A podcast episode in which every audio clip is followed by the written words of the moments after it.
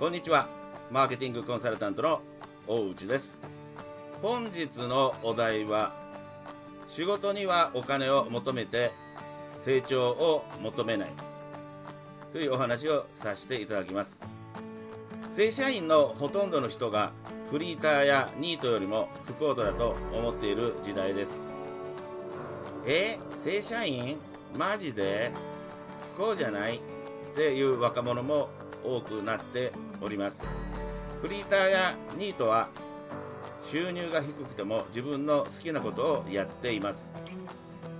正社員は1日8時間会社におります。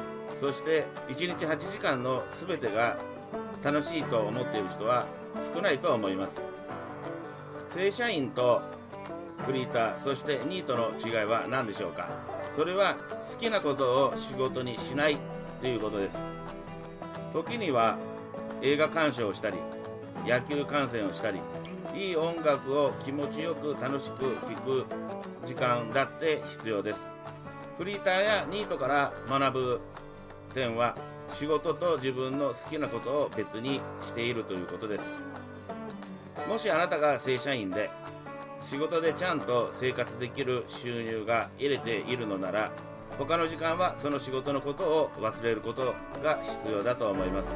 仕事で得られた成長はその仕事でしか役に立たないものです。大切なことは成長は何を求めて成長するかということです。目的をはっきり定めることです。成長は仕事だけではなく人生のいろいろな場面でできることです。最後に、えー、何が言いたいか。